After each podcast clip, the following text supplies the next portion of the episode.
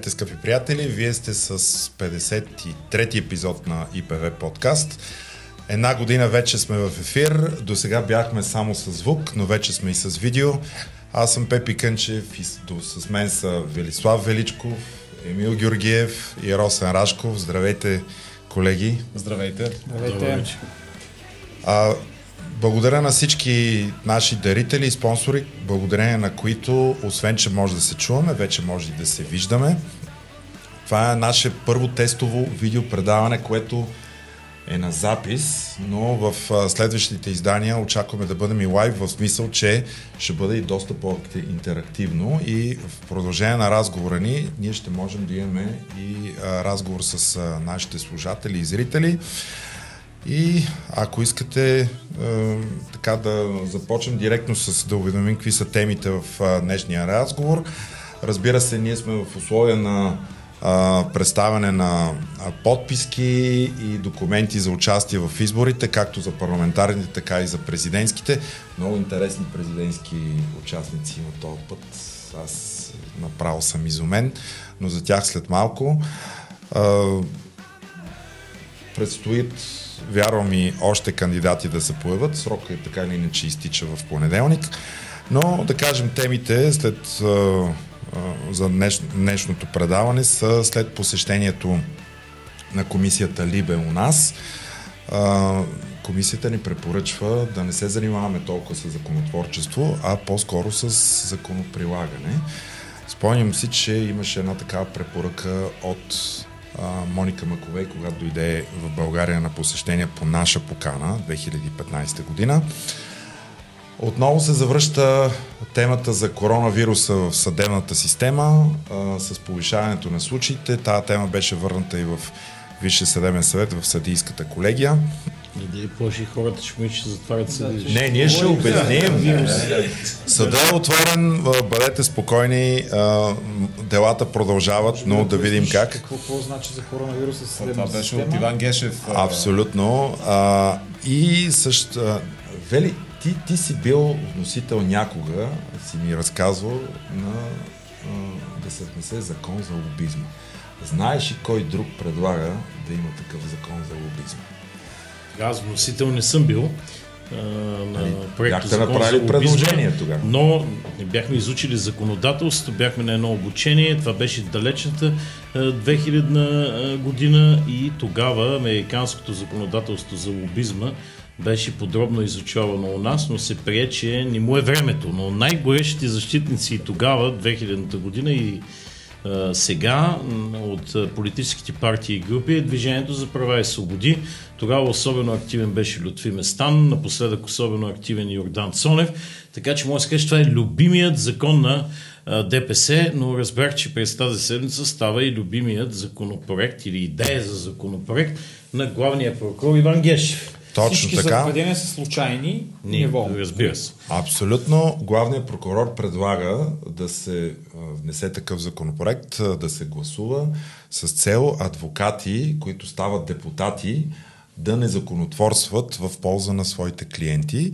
Той, разбира се, има предвид конкретни лица, но за това ще говорим а, след малко. И така, Една година вече сме заедно. Считам, че натрупахме много интересен опит. Така или иначе, това е може би единствения подкаст, в който до сега ние сме се опитвали всякакви теми, които вълнуват обществото, да ги разгледаме през призмата на правото. Така ще бъде и за напред. А, канили сме и политически лица, канили сме и граждански активисти. Експерти. Експерти сме канили, канили сме хора, които са в областта на медиите. Канили сме обвиняеми. Така ли бе? Кой бе? Кой се насъдил? О, верно, че. Ама тя вече не е такава. Тя вече е оправдана, но... А в интересни сте и съди са Между другото, Елена Йончева да, също обвиняема, макар да не са изсвалили имунитета от Европарламента, но тя продължава да има обвинение. Така е, така е. Тоест, тук с, общо взето вече и бивши прокурори са участвали, всички страни абсолютно в процеса са били да, представени. Така е. Да, е, ти каза, един съдия сме канали от Съюза на съдиите, господин Дечев. Да, и неговото име се спегна, между другото, тази седмица по повод на едно убийство, което се случи в квартал Левски около стадион Герена. Той го пуснал, те го убили. А, да, и всъщност съдията излезна виновен едва ли не, че предсрочно освободен след като е изтърпял съществената част от присъдата си човек и след това е бил убит.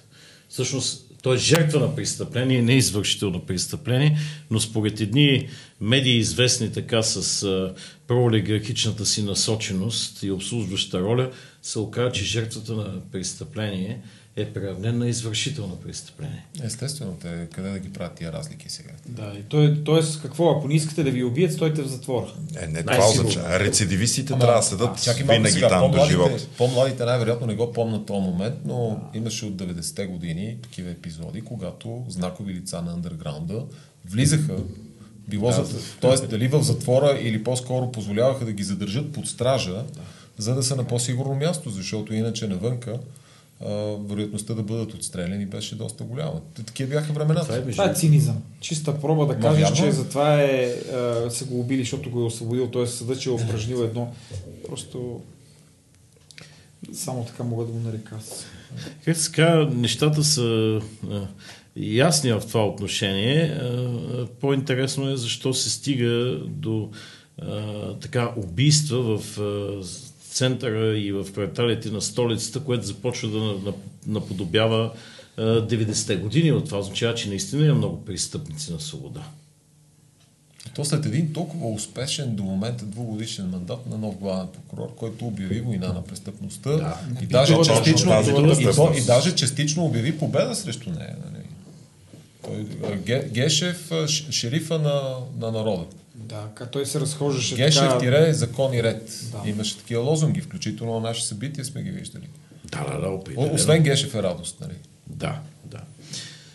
Така беше, така беше, но сега е интересно съдийската колегия на Висшия съдебен съвет, както е приемала подобни декларации, има подобно правило, би трябвало да реагира и да защити честа на съдиите от подобни медийни публикации, които ги обвиняват за това, че са приложили правото и все пак да обясни на тези медии какво означава извършител и какво жертва на престъпление. Ама съдийската колегия на, на ВСС всъщност стана по-известна с това, че отказваше да вземе позиция в защита на съдиите, когато знакови съдии бяха адресирани от проблемните медии, но също така съдийската колегия на ВСС абсолютно безусловно подкрепи искани от главния прокурор декларации в името на независимостта на съдебната власт. По-скоро съдийската колегия показа готовност да подкрепя прокурорски декларации, но не да защитава членовете на онова съсловие, което е призвана по закон да представлява. Да, да, спомняме си за един троен съдебен състав и един член на съдийската колегия, който говореше от името на българските майки. А не като а, бивш съдия и като магистрат, който все пак е в управленски орган на съдебната система по повод яростните атаки срещу един състав на Софийския градски съд, който също беше приложил закона и който после се оказа, че правилно го е приложил. И сега сме на темата прилагане. Това е също с, само един коментар. Това малко ми, ми прилича на това, което и спрямо нас адвокатите прилагат. Нали? Този е адвокат на еди кой си престъпник или на еди кой си обвиняем и едва ли не адвоката му става лош. Значи, съдята, аз това, което разбирам, в едно наказателно производство, ето тук Росен е пеналист, той може да отрече или потвърди, в това дело влиза това, което и защитата дава и това, което прокурора дава. И в един момент нали, съдята решава на базата на това, което е излято в неговото дело. И каквито доказателства, добри или лоши, са събрани, такова, такъв е и акта на съдята. Така е по учебник. Но а, както не трябва да се квалифицира работата на адвоката според това какъв извършител на престъпления защитава, така и съдията да бъде обвиняван, че в кориците на делото му са поступили такива доказателства и той е постановил такъв акт, е също въпрос на а, ниска правна култура, през, прехвърлена през медиите, което минава през хората и те формират някакво убеждение на базата не на дълбоката си информираност на това какво дадена мения е решила да наклепа даден магистрат или адвокат. Всъщност, в интерес на истината е неизвестно за повечето хора, че адвокатът не защитава деянието. той защитава, осигурява правото на защита. Mm. Това не означава, че той го одобрява и го защитава самото деяние. И в тази връзка ролята на защитника е много важна, тъй като той трябва всички сили да опитва да поддържа тази защитната теза. Обратно обвинението трябва да поддържа обвинителната и само по този начин се получава баланс. Mm.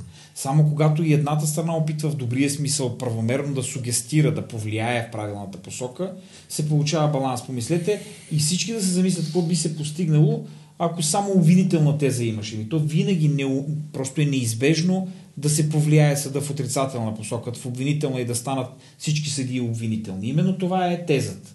Трябва да има едната страна да бъде поддържана и другата да говорим, че определени адвокати били защитници на обвиняеми и затова те искали да лобират или пък, че съдиите пускали определени обвиняеми. Съдът първо прилага, той спазва закона. Mm-hmm.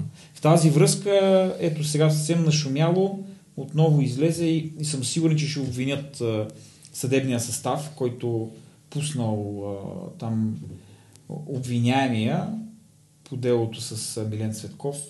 Знаете ли всъщност къде е причината? у прокуратурата. Обаче никой не го разбира, защото прокуратурата не успя да си свърши работата в законно установения срок. Съдът няма какво да направи, защото е изтекал максималния срок, който може да продължи задържането в досъдебното производство. Е. Съдът е длъжен да го пусне, той няма какво друго да направи. Но това за обществото не е известно. Еме, това е същото. Не, не е популярна тезата. Да. да. И ето е съдът пусна а, там как се изразяват. Отново медийно го представят като убиеца и така нататък, което също е абсолютно некоректно, но окей.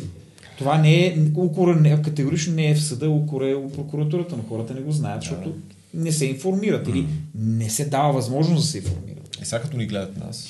Е, силно се надявам да... ние, ще, ние ще способстваме за това повече хора да разбират как стоят реално нещата и кой не си върши работата и за да имаме тези резултати. Сега, понеже говорим за правоприлагането, а, дойде поредната така препоръка от страна на комисията Либе, която в рамките на три дни, тук имахме гост Елена Йончева в предишното издание, те препоръчват, казват, добри, лоши законите, имате закони, просто наблегнете на това да се спазват това, което имате. Прекаленото нормотворчество, такова, което е в стил Дани Кирилов, и последващите там а, вносители на законопроекти, изменения, хиляди едно след друго. Те може да не знаят кой е Дани Кирилов за а, да, не знаят Дани Кирилов. Сега, нали, трябва ли да му казваме прякорите непременно, за да се сетат, нали, да, кой е Дани Кирилов. Така. А, е, всъщност, а, онова упражнение на непрекъснато смяна на, на законите, това първо, че затрудняваше нас, хората, които се занимаваме с правоприлагане, съдии и прокурори и адвокати. Но това затруднява, според мен, и самите всички участници в, в процеса. А, и, и, и реално, ако си спазваме и законите, които имаме в момента, точното им прилагане, а, резултата по отношение на престъпността и защита на правата на хората би бил доста по-голям. Това е препоръката, която Европа има към нас. Един вид. Не са ви толкова лоши законите. Просто наблегнете да си го спазвате. Вместо това докладите са пълни с по-скоро нарушения или неприлагането на закона, отколкото а, с а, лошото качество на самия закон. Съгласни има, има, с не, има, има, и много критика, има и такива. Има и много критика за законодателството, но е факт, че при нас а, винаги а, слабото прилагане, недостатъчното прилагане на закона а, е компенсирано с а, законотворене, mm. с ново законодателство и много често това се е израждало напълно. Аз само ще използвам повода да кажа, че тази седмица имаше едно произнасяне на Конституционния съд, с което се отмениха а, така, разпоредби в Закон за движение по пътищата, а, с които беше наложено ограничаване, абсолютно несъразмерно ограничаване на правото на собственост. Да. Тоест в, в опита си властта да се пребори с така наречените сиви превозвачи, нали, този сив превозвачески mm. сектор, а, се забрани на физически лица да притежават а, а, микробуси. Тоест автомобили с малко, с малко, по-голям, малко по-голяма вместимост. Повече Такива места. 8 плюс 1 или 7 плюс 1, мисля, че се... 8 души с водача, той е 7 плюс 1. А, трябва да си или едноличен търговец, или търговско дружество, или ако си физическо лице, трябва да си регистриран като земеделски производител. Защо? Каква е голямата идея? Голямата идея е, че ако си, ако си юридическо лице или фирма, най-вероятно имаш и някакво имущество, към което може да се посегне, нали, когато ти е наложена имуществена санкция вследствие на неизпълнение на някакви разпоредби, докато ако си обикновено физическо лице, може да се окажеш малоимотен, да, да няма на какво да се посегне. Нали? И на практика наложената ти глоба да остане безрезултатна, защото няма да има откъде да се, откъде да се събере. Сега, това всичкото много хубаво, обаче, както Конституционният съд много правилно приема, не може не може законодателя, т.е. държавата, да наказва гражданите с ограничаване правото им на собственост, заради това, че сама не е в състояние да приложи закона нали? и, да, и да приложи нужния контрол, който е по пътищата да се, да се контролира. Все пак хора, които като се извършват превози, тия превози на какво основание се извършват и така нататък. Всички ли са действително приятели и познати вътре, или са бъджанаци, или там някакви роднини, които са тръгнали на някъде, или става въпрос за наистина нерегламентиран превод. Защото в крайна сметка Добре, нещата си имат някакъв порядък у нас. Аз имам въпрос. Какво правят а, многодетните семейства, тия дето са с 8 плюс 1 деца, примерно? Те нали трябва да ги превозваш в някакво такова, то само микробусче ами такова. Ще трябва да се регистрираш като ета сигурно. Е, со, едноличен собственик да, на деца. 8 деца. И е затова ти се полага, да затова ти се полага микробус. Тази отмяна в карички, защото то не е точно отмяна, нали, отменят законите само парламента. Конституционен съд ги обявява за противоконституционни, но те са е. основно в част, а, където изключително прекомерно се ограничава и се нарушава правото да. на собственост, доколкото за много от съставите в българския наказателен кодекс беше предвидено отнемане в полза на държавата на Също, да, това е част, да. да, другата част, независимо чия собственост е. Това е абсолютно недопустимо, абсолютно неприемливо, защото на практика лице, което дори доброволно е представило без да знае, че ста средство ще бъде извършено престъпление, то да търпи някакви ограничения на правото на собственост. Тоест на практика това е своего рода експроприация. Експроприация, да. т.е. национализация или приобщаване на, на частна собственост. Абсолютно недопустимо. Има решение на СПЧ и то няколко, включително срещу България. А, мисля, че беше Вецев. А, не съм сигурен, може би бъркам името, но а, имаше произнасяне, даже не, не по българско дело. Но в тази връзка, този проблем стои от много време и най-после беше решен. Изпадайки в ситуация, в която абсолютно без да си виной можеш да се окажеш лишен от право на собственост. А, аз лично не съм много съгласен с този извод на а, така народните представители от Европейския парламент, които бяха тук ливи, защото в крайна сметка законите биха били добри да се прилагат, ако те не бяха многократно изменени през последните 10, даже бих казал 15 години, в много лоша насока и така се загубиха някакъв основни принципи на правото в част от законите. Те започнаха да си противоречат. Стигна се до там Върховния касационен съд със своята практика да изяснява чрез тълкователни решения смисъла на законите, не защото иска да го прави, а защото не знае как да приложи противоречиви или неясни правни норми. И Тоест, цялото това влушено качество на законодателство следва да се оправи и да се върнем към основните правни принципи. Според мен е необходим един цялостен анализ на промененото законодателство в последните 10-15 години от много сериозна експертна група или съвет по законодателство в следващия парламент, такъв какъвто няма в последните три парламента, така че да се възстановят законите и да се върнат към върховенството на правото, а не към законодателните безумия на определени безгласни множества, които приемаха лобистки конюнктурни предложения в Народното събрание без закон за лобизма, така че да може съда да знае какво прилага, да може прокуратурата да не се оправдава с неясноти в законите и да може административните органи да нямат онези не дубкия вратички, през които да бягат, осъществявайки определени корупционни а, практики чрез уж законови форми, каквито са така наречените инхаус а, процедури, примерно, по които се установи, че е ставал големия грабеж. Така че те принципно са прави евродепутатите, защото в нормалните правови държави законите следват основните принципи на правото и е добре да се прилагат, а не да се променят. Но при нас, ако бяха отворили да видят кръпката на няколко закона с по 40 промени в рамките на 10 години, mm. ще им стане ясно защо трябва да се върнем обратно към правото и да защитим неговите принципи. Аз единствено си, считам, че е правилна тяхната препоръка, до толкова доколкото в предишните Последният парламент, който реално законотворстваше, това беше 44-то Народно събрание. Mm. Тогава количеството на юристи вътре беше много малко. Това беше като болница без лекари, в която а, просто нямаше кой да кове качествени закони.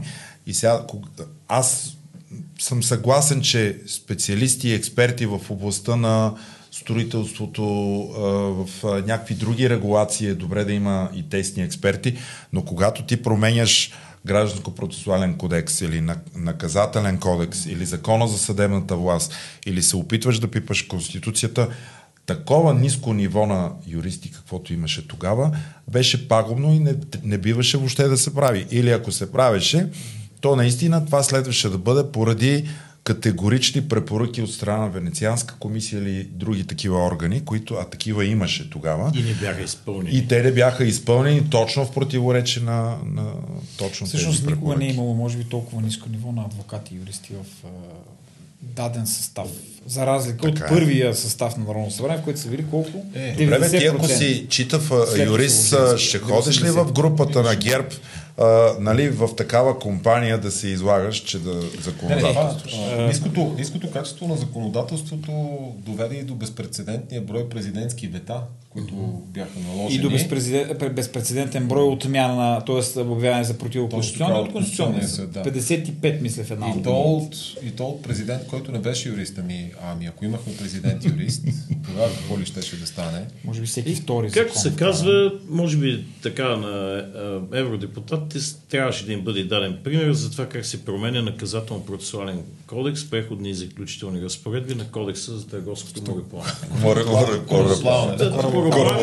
Там нататък. Можеше дебата да приключи за качество на законодателство и следва ли да се върнем към принципите на правото и да променим промените, така да го кажем. Еми, добре. Така или иначе, предстои парламент, да видим дали ще ще направят нещо, но трябва да признаем, че пък има неща, които ние се борим вече 6-та година те да бъдат променени, както в законите, така и в Конституцията, за които пък трябва промяна. Нали, закриването да. на специализираното правосъдие е едно такова нещо, обжалването на актовете на прокуратурата е също друго такова нещо. Частно с обжалване на отказите. Отказите, да, да разбира се. На, поне за това. Нали, те и другите трябва да подлежат на съдебен контрол, но така.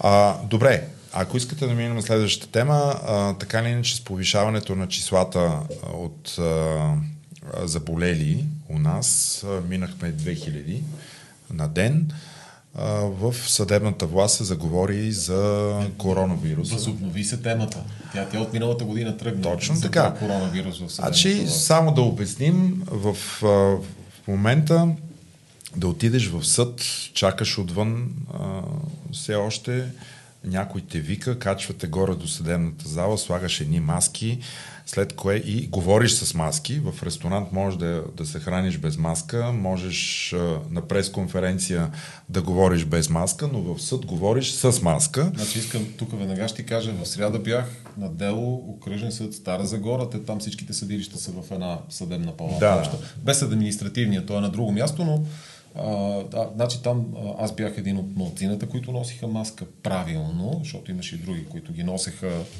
по, нали, знаеш, по тия типичните начини. Да не говорим, че съдебния състав, той беше възивен състав, а директно ни прикани процесуалните представители. Вярно, беше голяма зала. Казах, колеги, моля ви се, махнете си маските, защото нищо не се чува по тия микрофони. Няма да ви чуе тук съдебния секретар, нали, да се води протокола, пък и не, нямаме звукозапис в залата. Така че най-вероятно зависи Е, много... Няма звукозапис, за какво се слагаш? Аз, А, за защото да, те чува. да те чува по-добре съдебния секретар, Да. защото нали, не мога да води протокол. Ясно. И а, така че на много места предполагаме е различно, но а, аз мисля, че това с коронавируса в съдебната власт беше употребено много ефемистично миналата година mm-hmm. от страна на главния прокурор а, във връзка с а, случайното разпределение на делата или липсата на такова, защото това се изтъква, но до този момент не сме, не сме видели доказателства за, за тази теза. Знаеме, че има досъдебно производство, което е образувано, но не знаем срещу кого, най-вероятно срещу неизвестен извършител. Знаем, че има някаква експертиза, но тя се цитира изключително избирателно, както много често прокуратурата прави. И тази седмица имаше обсъждане в Съдийската колегия на Висшия съдебен съвет, докъде са стигнали нещата. И съвсем резонно се зададе въпроса, добре, след като над година и половина тече това досъдебно производство, има експертизи, най-вероятно други процесуално-следствени действия са предприяти извършени са. А какво пречи на прокуратурата вече да пристъпи към повдигане на обвинение, нали? внасяне на обвинителен акт, докъде са стигнали нещата? Естествено, отговор на този въпрос няма. Тоест, когато е удобно, когато, когато е важно и е конюнктурно тази тема да бъде повдигната, тя се повдига, но ние също така не бива да си затваряме очите и пред факта, че има, има проблем с случайните разпределения на делата, има проблем с а, технологичното обезпечаване на съдилищата, с а, софтуерни програми, а, с които да се гарантира истинско разпределение на делата. А, има, има условия и предпоставки, и тук ще цитирам класика Данил Кирилов, за джуркане, Джуркане. на дела. А... Този израз за първ път беше употребен от Иван Чулаков, когато беше кандидат за председател на Върховния съдебен съд, все още кандидат и когато имаше... Георги Чолаков. Георги Чулаков и той каза какво правите ми, какво правим, джуркаме ги. Джуркаме ги, да. Джуркаме ги и а, тук интересен въпрос, че цялата система на административните съдилища е изключена от въпросната система. Тя не се подчинява на нея. Поставя се въпроса защо ВКС спира да я прилага, но че това, че Върховния административен съд и административните съдилища в страната Не, не, чак, чак, не ти, работят Ти по говориш за ИСС. За ИСС, А така, да. има обаче една друга, която е само за, за разпределението и те, те в момента смесват двете, двете неща, като казват и вие от а, Върховен касационен съд, понеже отказвате да прилагате новата Ей, система, да. ЕИСС, а те отказват да я прилагат, защото е много лошо направена, не заради друго, фактически вие допринасяте за този процес на нали, така, несигурност в тъмнина, нагласяне нали, на съдебните състави, непрозрачност, но не виждаме, не виждаме конкретиката, не виждаме все пак доказателствата. В крайна сметка прокуратурата е имала достъп до абсолютно всичко. Да разгледа логовете, така наречените, кой кога влизал, излизал, заличил съдържание, не заличил съдържание. Трябва най- най- думите трябва да бъдат последвани от факти в някакъв момент и от доказателства и това го няма. А, на мен ми се струва, че е много удобно и конъюнктурно отново да се повдига тази тема и то пак от на прокуратурата, малко или повече, защото главният прокурор отново е в, в отстъпление. Той си напусна, разбрахме резиденция Бояна. Няма вече ти Не знаем защо, да. За вино. И, и, и, и той, не кой да е, ми той заговори за този нов закон за лобизма. Нали? Тоест да си намери някаква нова дъв, дъвка такава, с която да ни. Редно е, може би да отбележим, да обясним защо е толкова важно това случайно разпределение на делата, защото всъщност това е способа, с който един едно лице, ако иска да по някакъв начин извън законове, извън правовия да бъде решено неговото дело, под някаква форма успява да стигне то да бъде разпределено на удобен за него даден съдебен състав. Дали предварително той е бил подготвен и дали нещо друго е имало, това е отделен въпрос, но а, от години се говори и за гнилите ябълки, от години се говори всички тези скандални случаи, които включително да. международни скандали стигнаха, те са резултат именно на това, че няма, има съмнение, че няма случайно разпределение на делата и те отиват при определени съдии. Колкото до а, лобизма, там и идеята за закона за лобизма, след малко ще го обсъдим в детайли колко има а, логика това да се случва. Само аз не чух тук някой да, да повдигна темата. 40 и, поправете ме колеги, и 5 вече станаха май милиона, похарчени за електронно правосъдие. В момента въведоха и ИСС, т.е. опит да се въведе. Века се отказа да е по защото тя не е годна за ползване, а същевременно заради пускането й спряха всички локални системи. Да. Ние се върнахме в миналия век. Ходим по всяко дело на ръка на хартия да проверяваме, защото дори старите системи, които бяха локални, на градски съд, на районен, те не дават справка за новите дела след юни месец. Просто е абсурд. Така е, да, Толкова да, пари така е. похарчат. В момента, в момента е тежко, действително. Но пък аз ще изтъкна друг плюс. По този начин се, се удари този съдебен феодализъм, който съществуваше. Например, за дела в Пловдив трябваше да си част от Пловдивска адвокатска Да, колегия, за да имаш достъп. да, Същия, да, казус, са, да, същия казус беше и с Стара Загора, мисля, че и в Руси имаше Варна, нещо подобно. Варна, да. Между другото, варненските съдилища са адски лоялни към ЕИСС и не се оплакват. Те, Да, да. те, те всичко си правят както е. Аз, понеже имам две висящи в момента пред варненски съдилища, аз мога да кажа, че съм доволен. Сега не знам колко им е трудно на съдиите, но съм доволен, защото всичко ми излиза и го виждам. Но пък а, а, а, още малко електронно правосъдие, защото ми се струва, за, да, ми се струва важно. нещо Значи, аз разбрах съвсем, съвсем наскоро от неформален разговор с съдии, че съдийската система, ЕИСС, по никакъв начин не е свързана с така Да. наречения единен портал за електронно правосъдие, да. който е за нас като адвокати Те виждат едно, ние или за страните. И сега, какво правят някои от съдиите? Те си правят собствени фейк профили в ЕПЕП, в единния портал за електронно правосъдие, за да видят с Дали каква скорост, да, за да видят с каква скорост въведените от тях, да кажем, актове или изменения в ЕИСС се появяват в ЕПЕП и дали се появяват. И може ли, може ли си представите за какво става въпрос? По-голямо безумие едва ли може да има. Но това, това, е, това е практикуване, как, това е живия живот на а, процесуалния представител или на страната. Да, и когато попиташ По- БСС, те казват, не сме виновни ние, предходното ръководство е Но виновно. аз все пак не мога да разбера с, е, някакъв мотив, идея, защо административните съдилища са изключени от Защото, тези. ще кажа веднага, защото са провели малко преди да се започне работата по, и по ЕПЕП и по ЕИСС, те са провели собствена поръчка, дали с някакъв техен кеш, който са имали там, който им е бил заделен и са си внедрили някаква друга система. И те част тя- тя работи ли тази съдилищата. не знаем дали Значи, аз работи. отварям а, сайта на Върховен административен съд и си проверявам дело, което имам. Единството на мое разположение е протокола от проведеното съдебно заседание. Няма нито един документ по делото.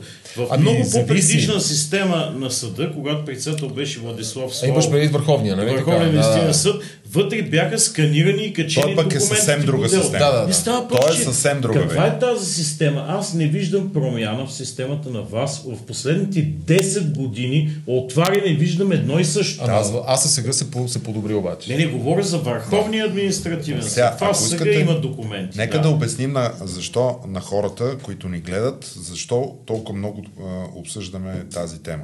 Това пряко рефлектира върху работата на моите клиенти, като аз, например, имам случай, в който чакам всеки момент едно определение, което е много важно за този човек.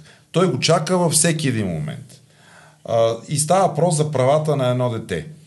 И ние тук, понеже това се случи, е изключена системата на Софийския районен съд, ние трябва по 10 пъти на ден да, да се обаждаме и тя да водителката каза, ей, писта ми от вас, нали, много... д-» Тя само като чуе е, гласа на някой от офиса, веднага, а вие за онова дело, нали, още няма произнасяк, затваря.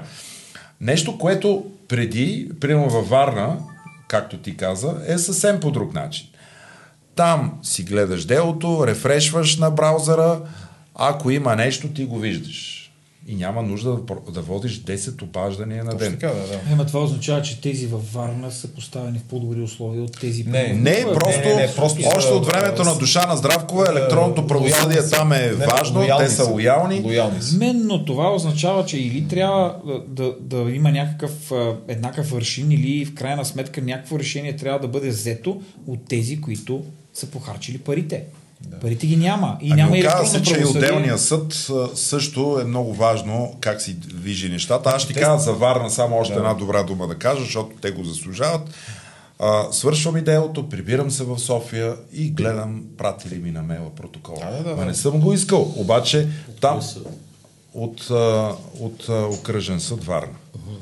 И те, то ми е стигнал, докато се прибера в София, имах протокол на почтата. Благодаря, не съм го искал, но те ми го пращат. Е, така си представям аз електронното правосъдие. Прати го на клиента, той беше доволен, защото не е присъствал да. на делото. И така. Не, не, те стискат зъби и минават през тия много повече стъпки, които са в тази система ASS и които водят до затормозяване на работата на, на съдиите, защото, примерно, ако ти изтече сесията, докато въвеждаш някакви данни, трябва да започнеш от начало. Има, има много бъгови, има много големи проблеми, но да се вика да не навлизаме толкова Да, да не ги- но те стискат зъби, правят го това нещо. Доколкото аз разбирам, водени от мотиви за, за лоялност към, така, към, стат- Адвокатски към неволи. статуквото в а, на мнозинството в ВСС малко или повече. Тоест, ако демонстрираш лоялност и упоритост, а, влизаш в системата и работиш безпроблемно. Това ли означава? Ами не, може би, може би обаче даваш повод а, да се каже, примерно, е, вие от ВКС, защо не можете вие като онези във Варна, нали? Защо едни могат нали, да са опорити и да стискат зъби, пък вие не го можете. Добре, аз като влеза в а, сайта на Варнския съд, мога ли си извадя всички документи, които се намират по делото? Не протокола. Искам да се Не. подготвя по Не, делото. абсолютно искам да всички не можеш. Не можеш. Това никъде Значи, го няма. Схемата, по която трябва да работи да е синхронизирана с единния портал за електронното правосъдие, всички документи по делото, абсолютно, Така е, да. които вижда съдията, вижда и адвоката и може да ги изтегли. Всеки един вътрешен акт, всеки един поступил документ. Иначе това е квази електронно правосъдие.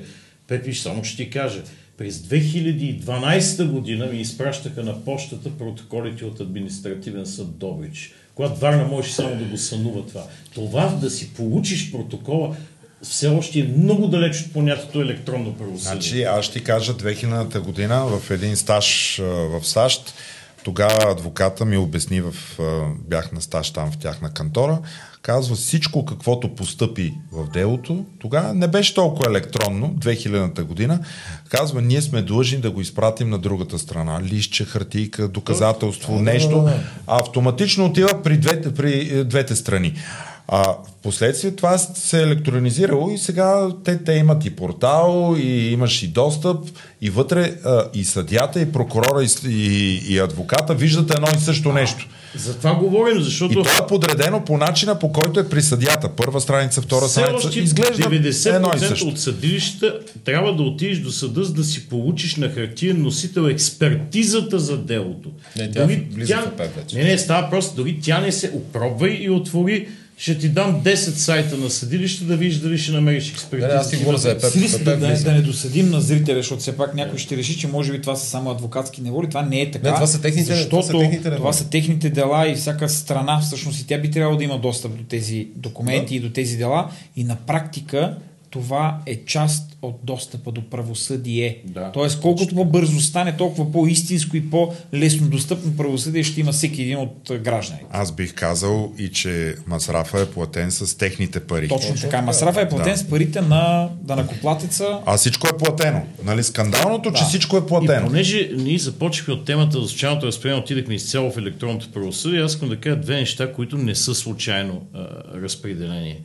А, това, че е избран съдията докладчик в един троен състав, електронно, а другите с така нареченото ръчно разпределение, само защото състава действа постоянно, означава, че двама от тримата човека в този състав не са избрани на случайен принцип. Аз веднага ви казвам, че това няма двама- случайно разпределение. Утре тези двама от трима могат да вземат самостоятелно решение, дори против волята на съдията, докладчик да постановят съдебен акт. С две на Пет едно ще членните бъде тяхна състави в Върховния административен съд, в които се избира на случайен принцип. Отново само съдията, докладчика, председателя определя другите четирима. Това също не е случайен принцип, а те решават най-сложните административни дела.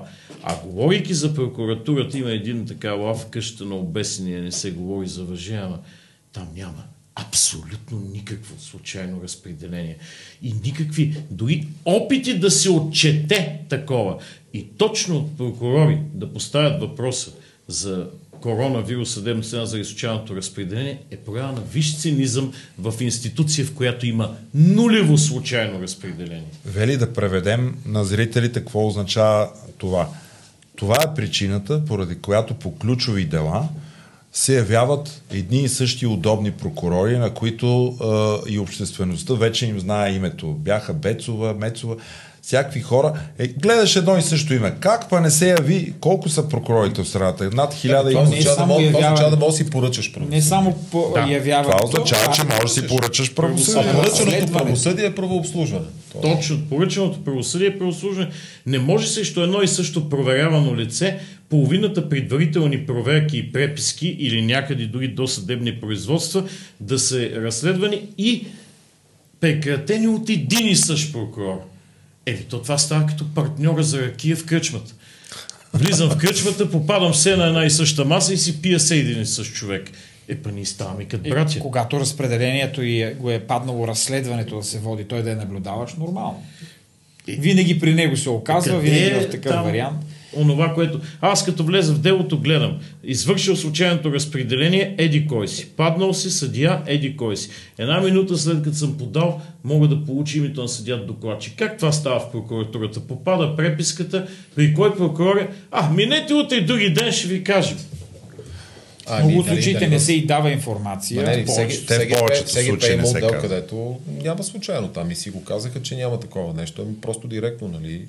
Ръчно, ръчно се възлага и то това са тия, дето са командировани, даже не са титуляри, нали, на своите длъжности, за да... Това е другия, другия проблем, защото колкото повече командировани, прокуратурата с тях е пълно, но от съдилища най-много командировани, може би вече близо две трети от съдиите са във Върховния административен съд. Това също не е случайно разпределение. Когато командироваш едни прокурори и те са зависими от конюнктурата и от началника, в крайна сметка те гледат да обслужат и волята на силните на деня. Не може командировани да стават мнозинство в един съд. Това вече също изкривява първораздаването. Да, това сме го обяснявали, че един командирован съдя или магистрат, той е изцяло зависим в момента, в който той не слуша, му реже шалтера, наела жилище, детска градина или училище за дете, а, изплаща кола и така нататък. И нали, цялото това нещо под заплахата, че ще му го вземеш, ми то естествено, че ще свири това, което си му, му, си му казал. Когато отгоре. вече веднъж се е пренесъл в дадения град, Абсолютно. Се прави, бие готов на всичко, И за ти да като му кажеш, ще те върнем в трън. Той изпада в ужас. Командировано правосъдие. Да, командировано На правосъдие. практика тази система на командироването в ЗСВ, която е въведена, е способ за скрито а, лобиране. Т.е. упражняване на влияние и на притискане на натиск. За уреждане на дела, абсолютно. така е. Така е. А лобирането, вижте, Лобирането вижте, е- вижте къде, къде, е. се, къде го чукаш, къде се пука. Лобирането, ето лобиране. сега, А, тук така, а, също. искат внасене на какво на нов закон? Нов закон лобизъм. за лобизма. Не търпи отлагане. Не търпи отлагане. От гледна точка на прокуратурата е абсолютно необходим за превенция срещу... Добре, де, а, аз си спомням, там имаше преди година или нещо, господин главният прокурор пък той реши, че може да внася предложения за законодателни промени. Не, това в, беше в Борисовската конституция. Не, не, не, не в. Борисовската. Той преди това искаше да внесе едни промени, с които О, да, да, да, обвинението да, да, да. Да, да има може право, да, да. да се доказва с много по-малко усилия. Намаляване на формализма, формализма в Е, питам, процес. питам аз, щом главният прокурор може удобно да предлага, удобни за нему и за цялото обвинение законодателни изменения, защо счита пък, че не, не може, не трябва да може другата страна да оказва влияние, което разбира се е абсолютно несъстоятелно. Първо, първо а, да, той е представител на публичния интерес, само че това не обслужва публичния интерес, че ще се намали тежестта на формализма, т.е. да трябва едно обвинение да е изцяло описано какво е, защото считам, че това изцяло защитава и, и обезпечава правото на защита, лицето всякога да разбира в какво точно е обвинено. Така че това изобщо не го поставям под съмнение. А, само да започна от там, че този, това предложение за закриване на спецсъдилищата и, и тези промени в закона за съдебната власт изобщо не изхождат от тези а, две лица, които той сочи, че те били лобисти за техни подзащитни. А, напротив, това е тема, която от няколко години е в публичното пространство. Бих казал, че ние сме едни от най- изявените, които отвориха, особено сега, след като имаше два нови парламента, въпроса за съдебната реформа и за начина по който тя следва да започне и как следва да продължи. И а, на практика за мен наистина не само е цинизъм, то е абсурдно това, че не търпяло отлагане закона Да, за лобизъм. Нека да кажем, това има своето продължение, защото а, ние бяхме на, докато още имаше парламента, докато действаше, ние бяхме на последните заседания на правната му комисия, а, когато имаше неуспешен опит на първо четене да се приеме а, да се приемат закона, а, законопроекта за изменение и допълнение на закона на съдебната власт в частта за закриването на спецправосъдието. И тогава имаше отправени критики от главния прокурор, подети много така, с голяма готовност от депутати от ГЕРБ и ДПС. Каза се, може ли тук да кажете сега адвокат Хаджи Генов и Татьяна Дончева, която също е адвокат, те колко дела имат и колко клиенти защитават в спецсъдилищата, че толкова много яростно искат закриването на спецсъдилищата. Та, наложи се председателя на правната комисия Андрей Михайлов да каже, че а, а, те не участват в тези заседания. Първо, второ, не са членове на правната комисия. Не могат да гласуват. И а, не могат да гласуват и те не са и вносители на въпросния законопроект. Нали? Тоест трябваше малко да се конкретизират а, а, така фактите, защото фактите са винаги много важни в тази част. Но а, аз като такъв много страстен читател на прес-съобщенията на прокуратурата и, а, как да кажа, отследяващ опорките да. на, на държавното обвинение, ти кажа върху какво, примерно, главният прокурор още не го е направил, но ето аз ще му подскажа как да се изгради тезата. Той ще ти каже така.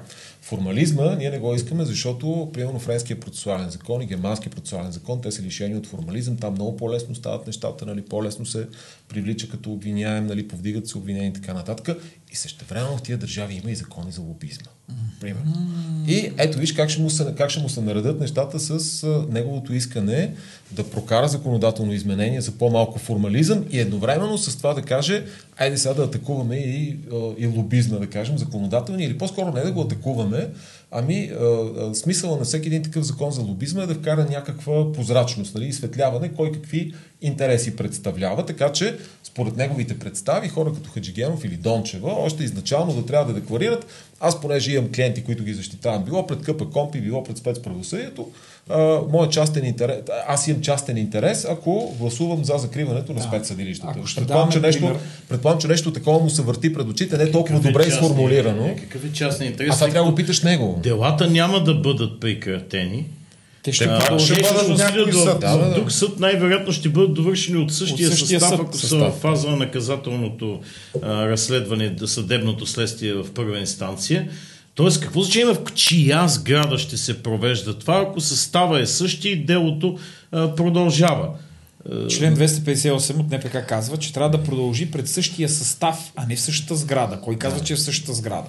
Так. Освен това, ако ще даваме примери с Франция и Германия, ми добре, значи господин главният прокурор да обърне внимание, че в Не, те- Франция те не са верни. прокуратурата Те, да. не, Те не е вярно верни, едно. но- но такива прокуратурата е, първо не е в съдебната власт, там е част от изпълнителната власт. В Германия поправиме емо, но То по-скоро Германия е в изпълнителната. да, и, и на практика, ако той ще ги дава за пример, да помисли дали пък не иска да отиде в изпълнителната власт.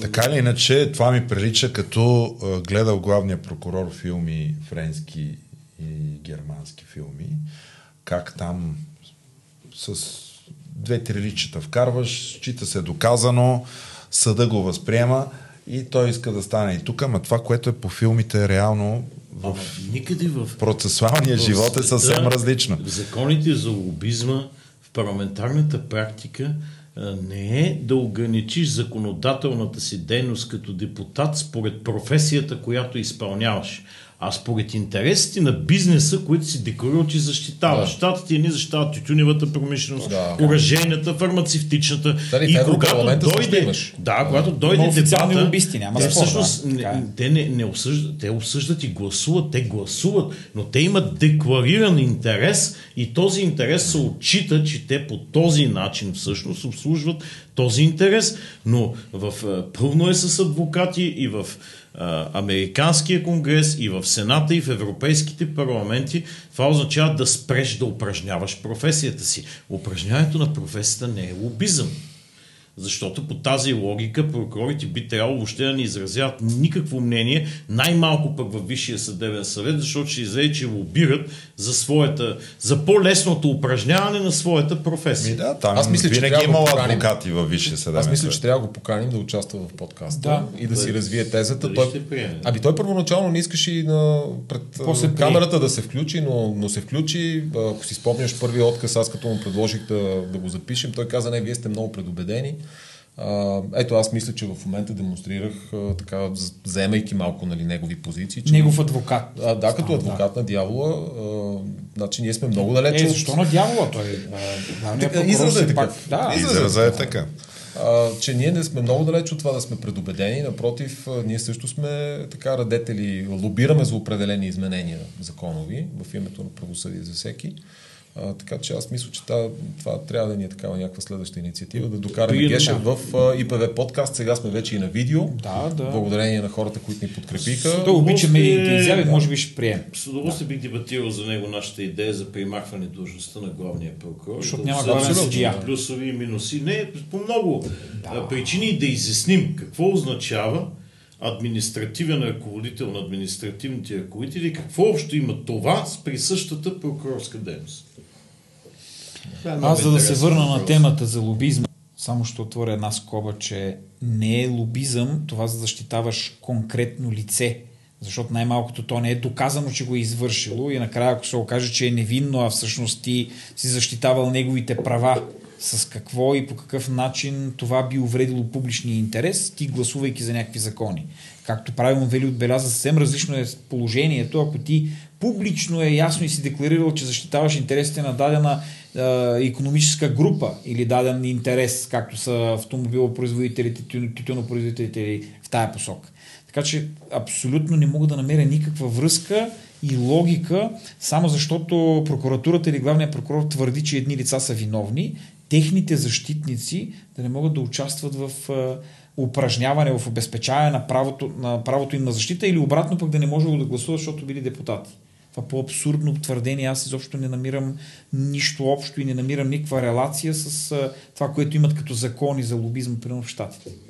И надявам че скоро няма да сети, че депутатите лекари не могат да гласуват и да обсъждат закона за здравеопазването. Mm-hmm. тогава ще стане много интересно и ще трябва да го обсъждат архитектите, инженерите или представители на някои други интересни да, економистите, економистите тогава как гласуват за определени закони, които са свързани с финансите? Е, Тая логика може би, трябва да, да. Бе, най-добре всеки е занимава с това, за което не е учил да. Събрание и само по него да обсъжда и по него да гласува. Да, и най-добре да се приемат само законодателните предложения, които идват от е, прокуратурата на Република България и в частност от господин главния прокурор, той да внася всички а, предложения, които са свързани с наказателно-процесуалния кодекс, наказателния кодекс. Да, да. А може би един бъдещ законопроект за лобизма трябва да обхване и регулира и лобизма в съдебната система.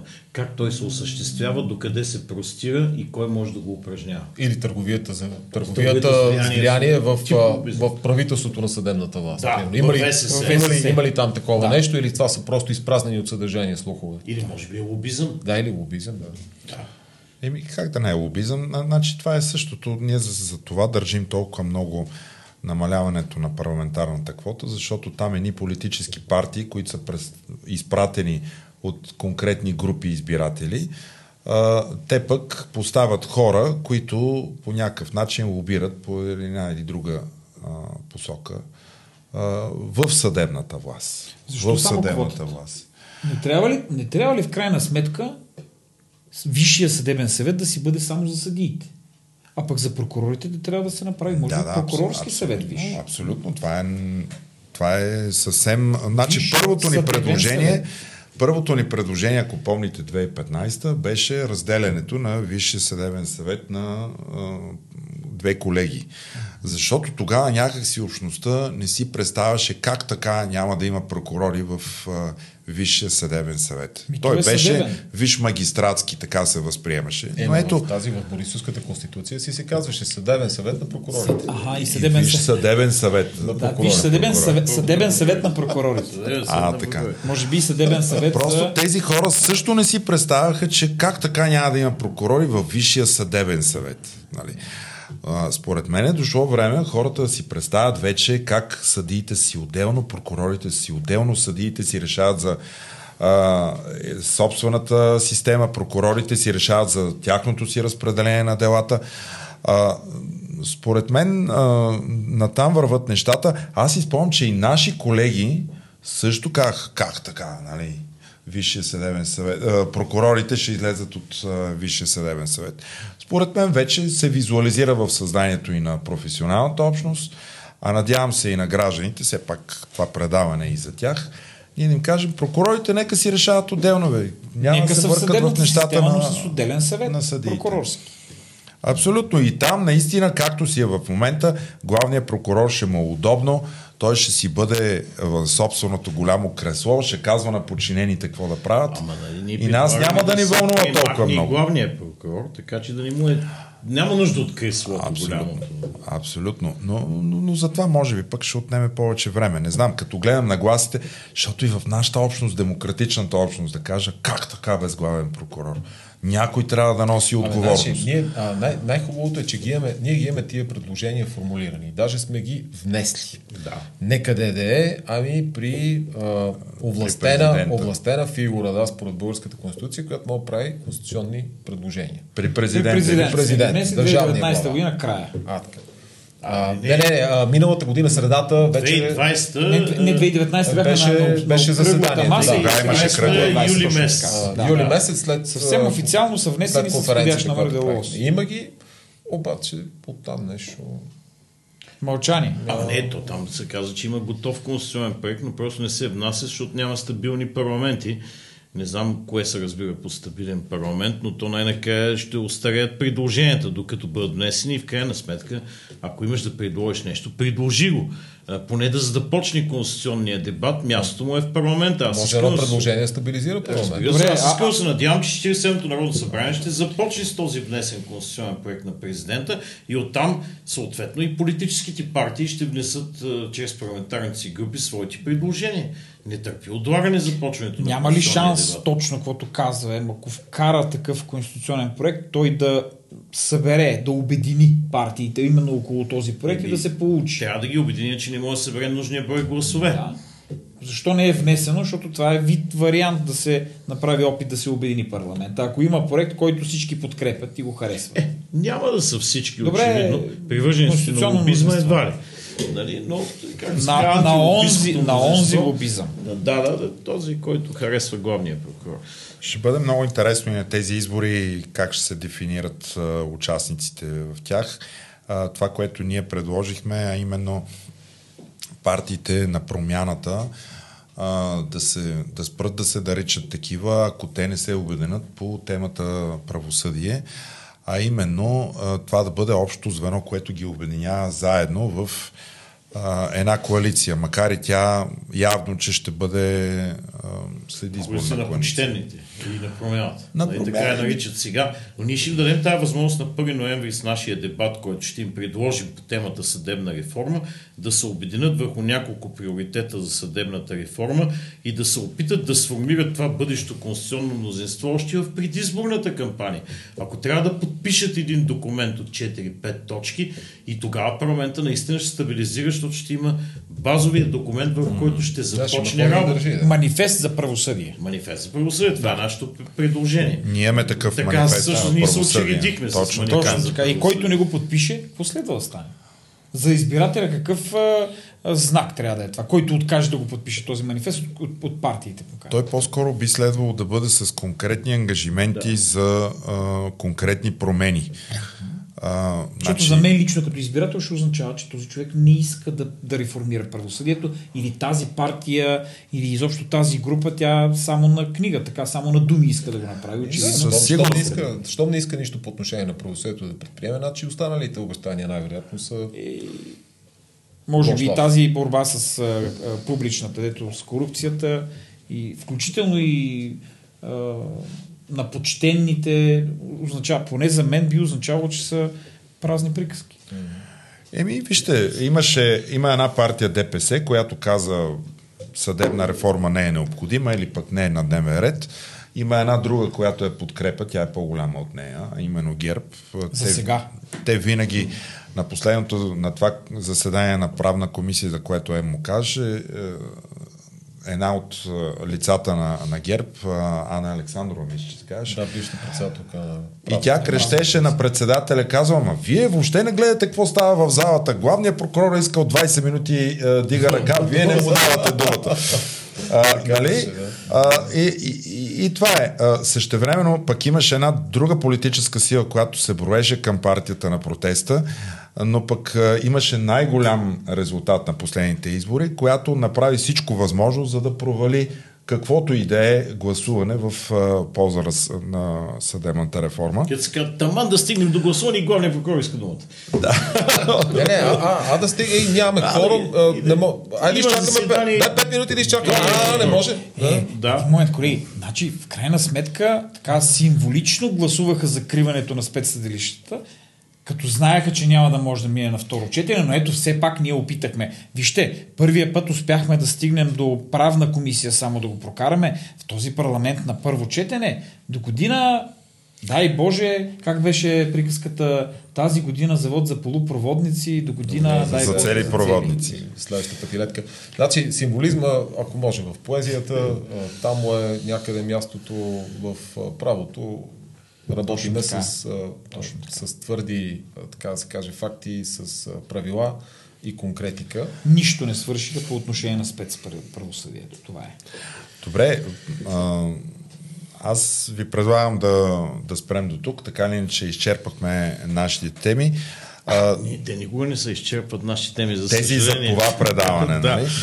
Формата все пак е ограничен и за да не Абсолютно. излизаме от него. Абсолютно. А, така, много интересни дни предстоят, така или иначе ще имаме две кампании, едната за президент, другата за Народно събрание отново. Казахме, че на 1 ноември ние ще имаме някакво събитие, да видим кой, кой ще участва по отношение на заявилите за съдебна реформа политически партии. Ще бъде интересно президент, кандидатите за президент, те какви позиции ще заемат. Многото приказки а, не вършат работа. Очаквам позицията, примерно, на Анастас Герджиков, ректор на Софийския университет, по въпросите на съдебната реформа, както се казва, голяма част от юридическите така, капацитети в България са събрани в този университет и искам да видя... Ма много човека е из- филолог. Човек е филолог, но той може да събере най-експертните мнения, да проведе консилиум и да предложи. Все пак отиваме на Софийския университет, кандидат за президент ще имат, да предложи една съдебна реформа, така както я виждат в Софийския университет. Той е латинист, нали, класически филолог, латинист предимно и така голям изследовател на Рим. А Рим, както знаем, е основоположника на Люлката. правото. Да. От римското право. Е, значи ще върнем римското право благодарение на един латинист ли се казва? А и романист, не съм много сигурен. Другото беше, извинявайте. Въпреки, че аз съм, беше аз съм възпитаник на това училище. едно интервю, което днес гледах с а, Анастас Герджиков. Питаха го за етичната комисия Петър Илиев. А, по повод казуса И го питаха защо толкова време си затваряхте очите, чак сега се стигна. до-» Отговорът беше потрясаващ за мен. Той каза, вижте, никой не си е затварял очите. Защото а, нито на декана на юридическия факултет, нито на мен не ми е било известно не просто казуса. Ние си нямахме представа кой е този Петър Илиев. Ви представете си, му е някакъв преподавател в Софийския университет, за който декана на юридическия факултет и ректора не са знаели, че той съществува. Ема, това противоречи на това, което беше изнесено по-рано, че всъщност се поставям въпроса между самите преподаватели, между доцент Киселова и него и им е било, поне по техни, аз поне това видях в публично пространство, мога да... им е било препоръчено да се разберат помежду си. Това е друг въпрос. Как Там има, така? там има развитие. това означава- Декана на университет не знае как съществува им преподавател в този факултет. Там има Много издигат за премьер, за министър на правосъдието, за министър на МВР, за вице-премьер и така нататък. Нека да оставим нещата до тук. Благодаря на всички, които ни гледаха. Останете и с нас следващия път. А, призовавам ви да споделите това видео. Тук, е тук някъде отдолу е бутона subscribe под емо. Натиснете го, станете наш потребител. Натисни бутона е там отдолу. Да, е, няма ли бутон? А, много интересни теми предстоят а, през следващата седмица. Тя ще е гореща, предизборна, ще има а, подписки. Още няма да е почнала кампанията. Но ние ще бъдем тук. И А, на 6 октомври ще бъдем пред съдебната палата, както обещахме. добре, Сега. правим обявление, че на 6 октомври, а именно сряда, ще бъдем пред съдебната палата, така че ако искате да ни видите съвсем на живо, заповядайте там. Това беше всичко за днес. Благодаря ви и приятен ден, вечер, когато ни гледате.